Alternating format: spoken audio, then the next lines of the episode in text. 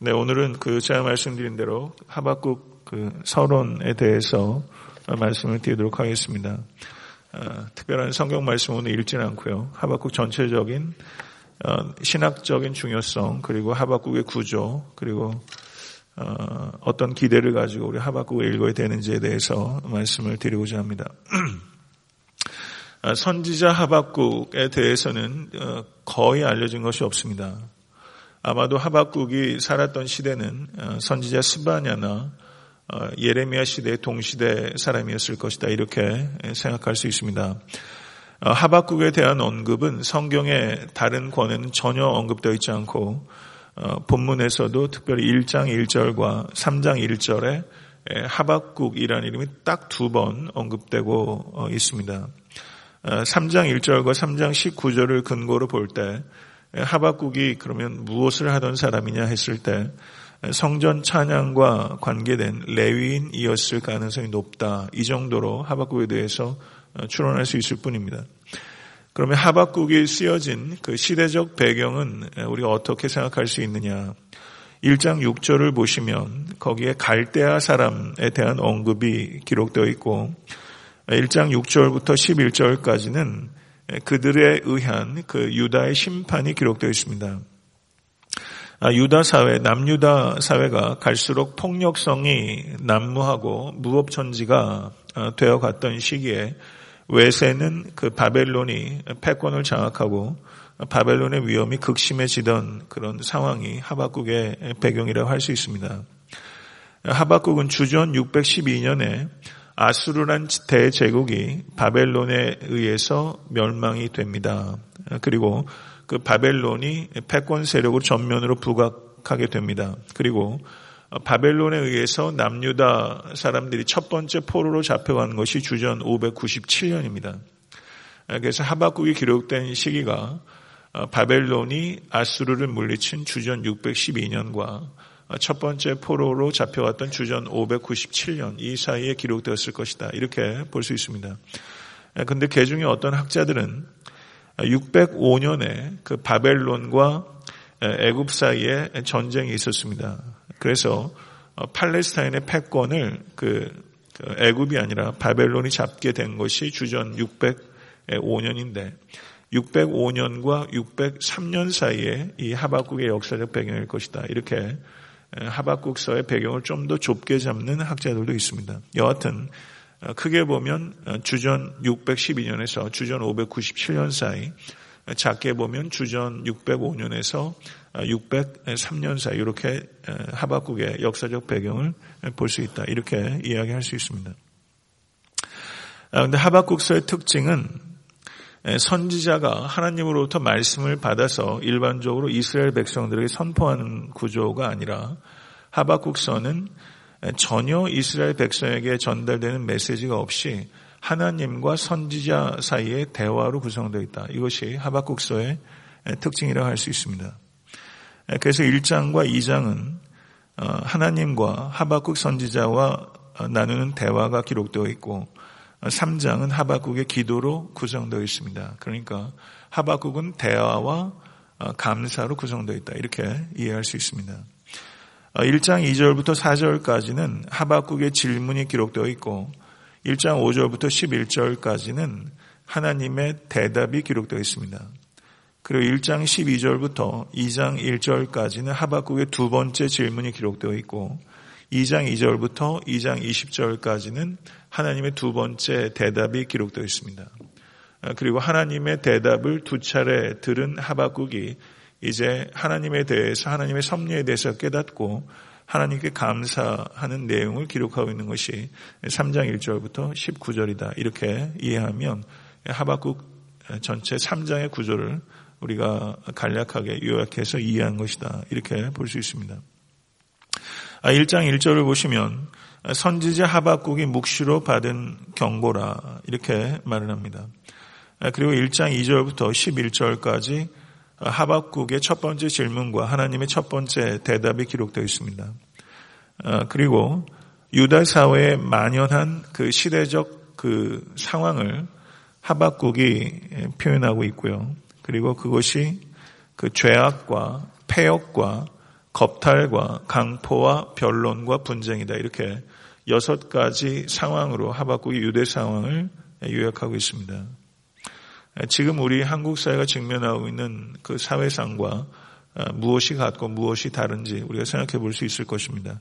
그래서 하박국은 한마디로 남유다의 상황이 율법이 해이해지고 정의가 전혀 실현되지 않는 것이 남유다의 상황이다. 이렇게 폭로하고 있고 그리고 하박국의 첫 번째 질문은 이렇게 율법이 해이해지고 정의가 전혀 실행되지 않는데 하나님 왜 개입하지 않으시고 침묵하십니까? 이것이 하박국의 첫 번째 질문입니다. 이것은 일종의 항의성 질문이라고 할 수 있습니다. 아, 이것에 대한 하나님의 대답이 기록되어 있는 것이 1장 5절부터 11절입니다.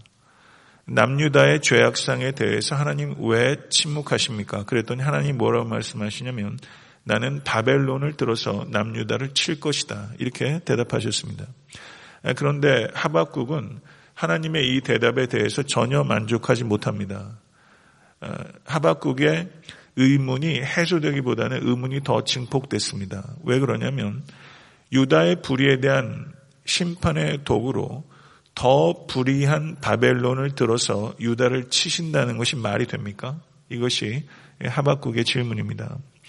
그래서 1장 13절을 보게 되면 주께서는 눈이 정결하심으로 악을 참아 보지 못하시며 폐역을 참아 보지 못하시거늘 어찌하여 거짓된 자들을 방관하시며 악인이 자기보다 의로운 사람을 삼키는데도 잠잠하시나이까. 여기서 말하는 악인은 바벨론을 얘기하는 것이고 여기서 말하는 의인은 의로운 사람은 유다를 가리키는 것입니다. 유다가 결코 의롭지 않습니다. 그런데 상대적으로 바벨론보다는 의롭다고 얘기하는 것이고 상대적으로 의로운 유다를 더 불의한 바벨론을 들어서 치는 것이 하나님 정의로운 것입니까? 이렇게 하나님의 정의에 대해서 항의성 질문을 던지고 있다. 이렇게 볼 수 있는 것입니다. 이것은 도덕적 질문입니다. 간단히 요약해서 말하면 하박국의 첫 번째 질문은 하나님 왜 역사하지 않으십니까? 이것이 하박국의 첫 번째 질문이라면 하박국의 두 번째 질문은 하나님 왜 그렇게 역사하십니까? 이렇게 질문이 되는 거죠. 이것에 대해서 하나님께서 하박국에게 대답하신 두 번째 답변이 하박국서 2장 2절부터 20절까지의 내용입니다. 이 대답은 하박국에게 주시는 질문일 뿐만 아니라 하나님께서 역사를 운행하시는 방식에 대해서 씨름하고 있는 모든 사람들에게 주시는 하나님의 대답입니다. 성도 여러분, 하나님께서 여러분의 개인의 삶을 그 이끌고 계신 것을 믿으십니까? 그런데 하나님께서 여러분의 삶을 이끄시는 방식들에 대해서 씨름이 있지 않으세요? 하나님 왜 내 삶에 개입하지 않으십니까? 질문이 있을 수 있고 하나님 왜 내 삶에 이런 일들을 어, 허용하십니까? 하는 질문이 있을 수 있어요. 왜 역사하지 않으십니까? 왜 그렇게 역사, 역사하십니까? 이 두 가지 질문이 개인사 속에서도 있고 우리 나라와 민족의 상황 가운데서도 있을 수 있습니다. 가령 지난주에 주일에 제가 그 나치에 의해서 어려움을 겪었던 그 유대인들에 대한 얘기를 토요 새벽 예배 때 제가 얘기했지만 하나님 왜 그렇게 역사하십니까? 라는 질문들이 유대 민족에 계속되는 질문이거든요. 하나님의 역사를 이끄시는 난해한 방식에 대한 씨름, 이것은 하박국의 씨름에만 국한된 것이 아니라 우리의 씨름이고 또한 이것은 모든 그리스도인들의 씨름입니다. 이것은 정직한 질문입니다. 정직한 질문을 가지고 하박국이 씨름을 했는데 하박국서를 특별히 강의하면서 여러분과 저도 이 정직한 질문과 또 씨름을 통해서 또 하나님의 난해해 보이는 여러 가지 방식들에 대해서 우리 하나님을 깊이 만나고 또 나름대로 대답을 얻는 그런 은혜가 여러분과 저에게 임할 수 있게 되기를 간절히 바랍니다. 아, 욥기를 전 참 좋아합니다.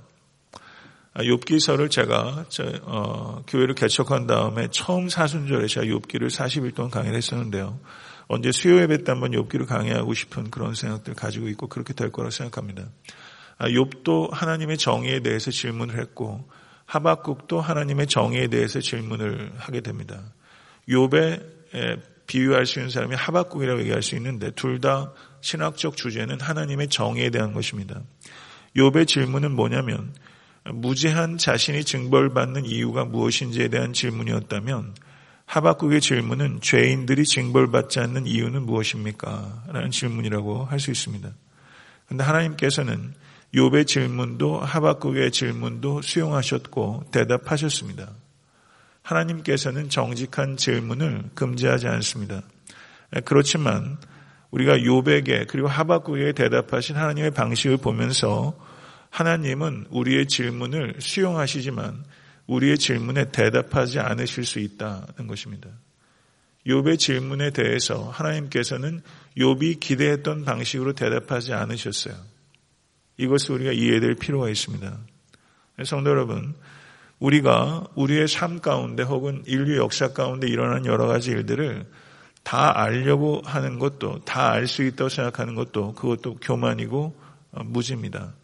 우리는 다 알고 신앙생활 하는 것이 아니라 하나님의 선하심과 지혜와 사랑과 능력을 믿고 우리가 믿음의 길을 걸어가는 것입니다. 우리에게 확실한 것이 있다면 하나님의 선하심과 인자하심입니다. 그것을 붙잡고 우리가 부딪히는 여러 가지 불확실한 상황들을 하나님에 대한 확실한 믿음을 가지고 견뎌 나가는 것이 신앙생활이라고 할 수 있습니다.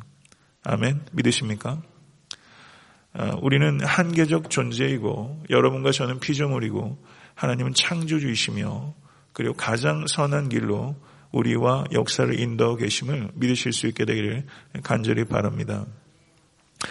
욥과 하박국이 정직한 질문에 힘겨운 과정을 통과하면서 하나님을 더 알아가고 더 사랑하게 되고 더 신뢰하게 됐습니다. 하박국서가 불과 3장으로 구성된 그 짧은 책이지만 이 책을 통해서 저희 강의에 나가면서 여러분과 제가 이런 힘겨운 과정을 좀 겪었으면 좋겠어요. 이런 질문이 여러분에 분명히 있습니다. 이런 질문을 통해서 하나님을 더 알아가고 더 사랑하게 되고 더 신뢰하게 된다면 우리는 하박국서를 바르게 이해한 것이다. 이렇게 볼 수 있습니다. 하나님의 대답이 2장 3절과 4절에 기록되어 있습니다. 한번 보시죠. 이 묵시는 정한 때가 있나니 그 종말이 속히 이르겠고 결코 거짓되지 아니하리라. 비록 더딜지라도 기다리라. 지태되지 않고 반드시 이르리라. 보라 그의 마음은 교만하여 그 속에서 정직하지 못하나 의인은 그의 믿음으로 말미암아 살리라. 아멘. 정한 때가 있습니다. 여기서 정한 때가 있다라고 표현했을 때 이것은 이 원어적인 의미는 그 여인이 아이를 잉태하게 되면 정한 때 해산하지 않습니까? 이것은 정해진 이치예요. 하나님의 때에 하나님의 약속은 다 성취된다는 것입니다. 이것을 믿으실 수 여러분과 제가 될 수 있기를 바랍니다. 바벨론에게 심판이 임하게 될 것이다. 왜 하나님, 왜 더 불의한 바벨론을 통해서 유대를 심판하십니까? 했더니 하나님께서 바벨론을 심판할 것이다. 라고 말씀하셨어요. 그리고 2장 14절을 한번 보시게 되면 이는 물이 바다를 덮음같이 여호와의 영광을 인정하는 것이 세상에 가득함이니라. 우리가 찬양할 때 이 구절 인용한 가시펠 많이 부르지 않습니까? 하나님의 영광이 이 땅에 가득하게 될 때가 올 것입니다. 믿으십니까? 바벨론의 영광은 부끄러움과 그리고 불명예로 바뀌게 될 것이다. 이것이 하나님의 말씀입니다. 그러나 그 일은 즉각적으로 이루어지지 않는다는 것입니다. 때가 되면 그렇게 될 것이다. 이렇게 말씀하셨습니다. 아, 그러면 성도 여러분, 우리가 하박국을 통해서 우리가 배워야 되는 것은 무엇이냐면 약속과 성취 사이를 사랑하는 것이 그리스도입니다. 이렇게 볼 수 있어요. 약속과 성취 사이를 살아가요. 그러면 하박국이 살아가는 약속은 무엇입니까? 바벨론의 멸망입니다. 그러나 눈앞에 닥친 것은 바벨론에 의한 유다의 멸망이에요. 바벨론의 멸망은 이루어질 것이지만 지금 즉각적으로 이루어지지 않아요. 그러니까 믿는 사람은 어떻게 살아갑니까? 약속과 성취 사이를 살아가는 사람이에요. 그리고 하나님의 때, 하나님의 방법으로 하나님의 역사가 나타나게 될 것을 믿는 사람입니다. 할렐루야. 믿으십니까? 믿음이 없는 사람은 고난이 닥치면 쓰러지고 믿음이 없는 사람은 유혹이 닥치면 타협합니다. 여러분 정치적인 어떤 성향을 떠나서 어쨌든 유승민 씨랑 같이 탈당했던 사람들이 자유당으로 13명이 다시 돌아가면서 또 한 사람은 오락가락 했는데요. 그걸 잘했다 못했다 평가를 떠나서 참 사람 참 유치하지 않습니까? 정치적인 유불리를 따지고 그들이 얘기하는 대의 명분은 사실 애시당초부터 없었던 거죠. 예. 저는 그 사람들이 고난 앞에서는 쓰러지고 이익 앞에서는 부끄러움도 없고 아, 이익 앞에서 유혹 앞에서는 타협하는 것이 세상 사람들입니다. 믿음이 없기 때문입니다. 최소한 자기가 생각하는 정치 철학에 대한 믿음도 없기 때문에 그렇게 사람들이 조변스럽게 하면서 유치한 모습을 보이는데요. 사랑하는 성들, 우리는 어떤 사람입니까? 약속과 성취 사이를 사랑하는 사람이다. 이것을 사랑한다는 것을 우리가 기억할 때, 저 한번 따라 하시죠. 고난 속에서 단련되며, 유혹 앞에서 정결해진다.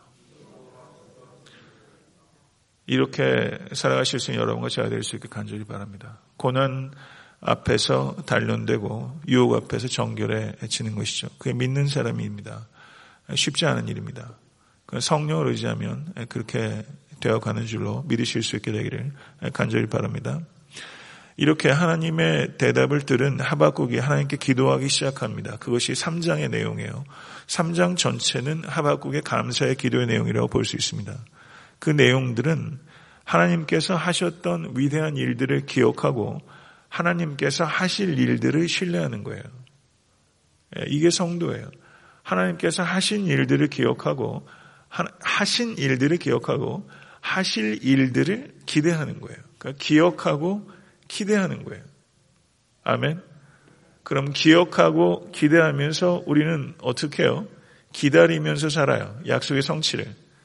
기, 기자라는 말과 좀 연관이 된다고 볼수 있어요. 하신 일들을 기억하고 하실 일들을 기대하면서 우리 믿음으로 기다리면서 살아요. 그래서 어, 하박국이 뭐라고 말합니까? 바벨론으로부터 남유다가 완전히 패망하게 될 그 역사적 사실이 지금 눈앞에 있어요. 그러니까 하박국은 두려워서 덜덜덜덜 떨린다고 표현해요. 정직하게 표현합니다.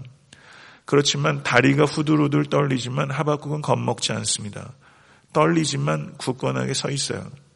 그리고 믿음으로 그 두려움들을 극복해 나가요. 우리의 삶에도 이빨이 떨린단 말 하지 않습니까? 부들부들 떨릴 만한 삶의 실제들이 있어요.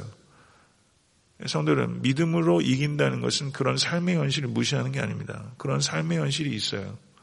그렇지만 하박국은 뭐라고 굳건하게 서 있냐면 비록 무화과 나무가 무성하지 못하며 포도나무에 열매가 없으며 감람나무에 소출이 없으며 밭에 먹을 것이 없으며 우리의 양이 없으며 외양간에 소가 없을지라도 여섯 번이나 없는 현실에 대해서 얘기를 합니다.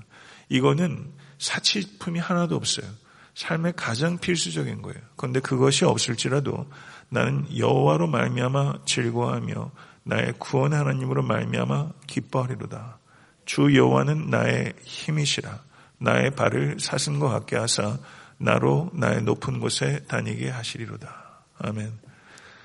성도 여러분, 이 구절을 가지고 우리가 참 노래도 많이 하고 참 아름다운 어떻게 이렇게 아름답게 표현할 수 있습니까? 그런데 이것이 여러분과 저의 삶입니까? 이건 다른 문제인 것 같아요. 사랑하는 성도 여러분, 여러분과 저 그리고 모든 믿는 사람의 궁극적인 삶의 원천은 오직 여호와 하나님께 있습니다. 가장 필수적인 것조차 공급받지 못하고 살아가는 사람들이 있습니다. 혹시 우리 성도들 가운데도 그런 분이 계실 수도 있다고 생각합니다. 그런 분들을 살필 수 있어야 됩니다. 그렇지만 외부적인 공급과 상관없이 우리는 가장 필수적인 것이 끊어진 상황에 있다 할지라도 우리는 보이는 것에 따라 사는 것이 아니라 보이지 않는 하나님께 온전히 우리의 시선을 맞추고 살아가는 성도입니다. 믿으십니까?